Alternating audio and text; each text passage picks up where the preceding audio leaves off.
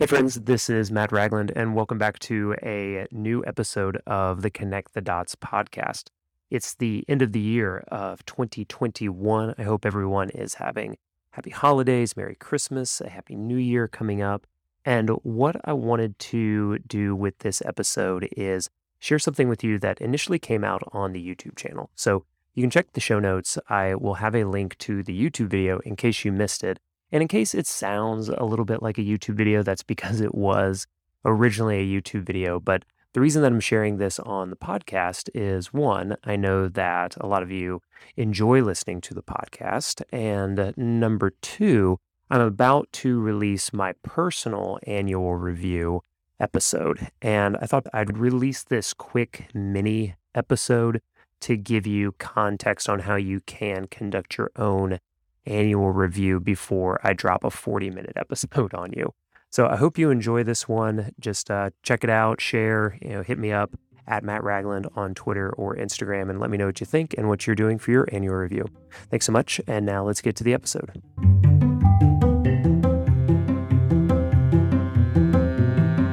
We're getting really close to the end of the year. And one of the things that I love doing at the end of the year is to review the year. I'm just going to give you a very simple framework for reviewing your year so that you can get all the good feels and lessons. And the simplest, most time effective strategy and method that I have for an annual review or any kind of review is one that we've talked about on the channel before, and that is the WRAP method. So if you think about those four letters in WRAP, wins, W for wins, R for results, A for alignment, and P for pivots.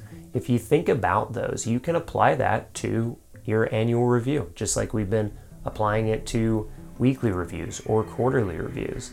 In fact, if you have been consistently doing a WRAP review, maybe not every week, but consistently doing a WRAP review of your weeks and months, then you can just go back through those. It will help you remember what you intended to do. Go through your gaps as well. So we're going into the last weekend of the year that isn't Christmas, that isn't New Year's, and just take some time over the next few days. Go through that WRAP review. Look at your notebooks. I've got six field notes, six field notes, and two bullet journals that I've been through this year. Look back through like your projects. What's in your archive? What have you, you know, completed this year? What have you worked on? What has kind of moved in and out? And then just looking through Google Calendar.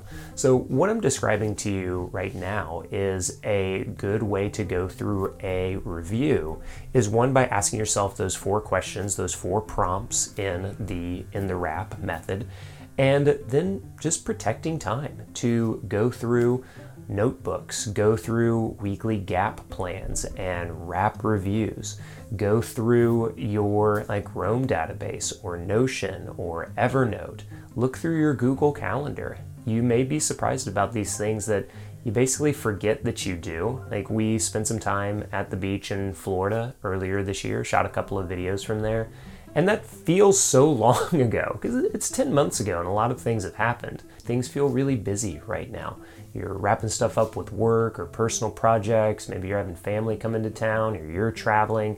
There's you know, extra events that come around the holidays. If you protect one day out of the working year for an annual review, you are protecting 0.4% of your year. A, a full day does feel like a lot right now in this stretch of time, just remember that in the big picture, you're protecting a very small amount of time for an exponential impact of how you can improve the rest of the year just through some clarity, just through reminding yourself that you did a good job this year. Now, I also don't want you to think that if you are unable to protect an entire day for an annual review, that it's not worth doing a review. It still absolutely is. So, going through, just researching, reviewing, it doesn't have to be, and maybe you see these things online. I know I do. They feel a little intimidating sometimes, but you see these things are like, here's my annual review, and I wrote this out, and I recorded a video, and I'm to try and do all those things as well.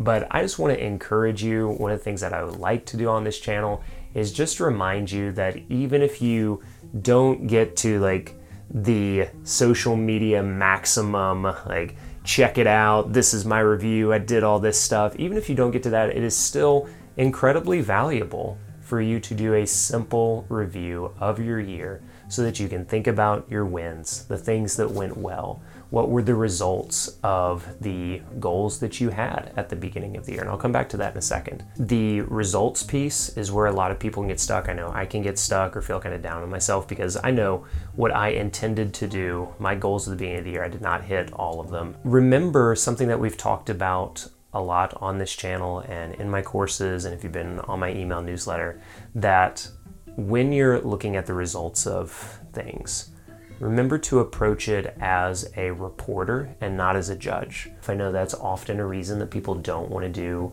annual reviews, it's a reason that I avoided them for a number of years. And to be honest, I'm enjoying but also kind of dreading this one because I know the self criticism can be a little high. By the way, if you're a self criticizing person, a book that my therapist recommended is called Self Compassion. I think it's by Kristin Neff or Christina Neff. Let's do some live research because I'm actually uh, listening to it right now. Last name is definitely Neff. It's Self Compassion by Kristin Neff. N E F F. Enjoy yourself. Remember that what you're looking to do is be a reporter to find those solid memories, those wins for the year, and then learn from what didn't go as well. What can you pivot on? What do you need to do more or less of? Really think about your alignment. It's been a crazy couple of years. I know this year has been really challenging for me for a few reasons that I don't know if I'm going to get into or not. But the biggest lesson that I'm trying to remember and keep high in my mind is the type of person that I'm actually being every day is that align with the type of person that I intend to be. Like, am I being patient? Am I being kind? Am I being courageous? Am I being definitive about what I want in the world and not just being you know, reactive to it? Am I being very proactive in what I want to do? A lot of things uh, swirling around in my mind right now, but I wanted to give you a lot of encouragement in the video today for how you can complete an annual review. Again, just take some time, protect some time, go through your notebooks, go through your app services, whatever it is that helps you remember what you actually did this year, and then just go through that wrap process, that wrap method. What were the wins? What were the results? What is the alignment of you know what I'm doing of the year in the year to the type of life that I want to live, the type of person that I want to be, the type of work that I want to be doing. And then based on the answers to especially results and alignment, what do I need to pivot to in the new year so that I can be more aligned with the type of person that I want to be? Thanks so much for listening to this episode of the Connect the Dots podcast. I really appreciate you being patient with me for, oh, I don't know, the last six months of getting a new episode out. I intend to be more consistent with that.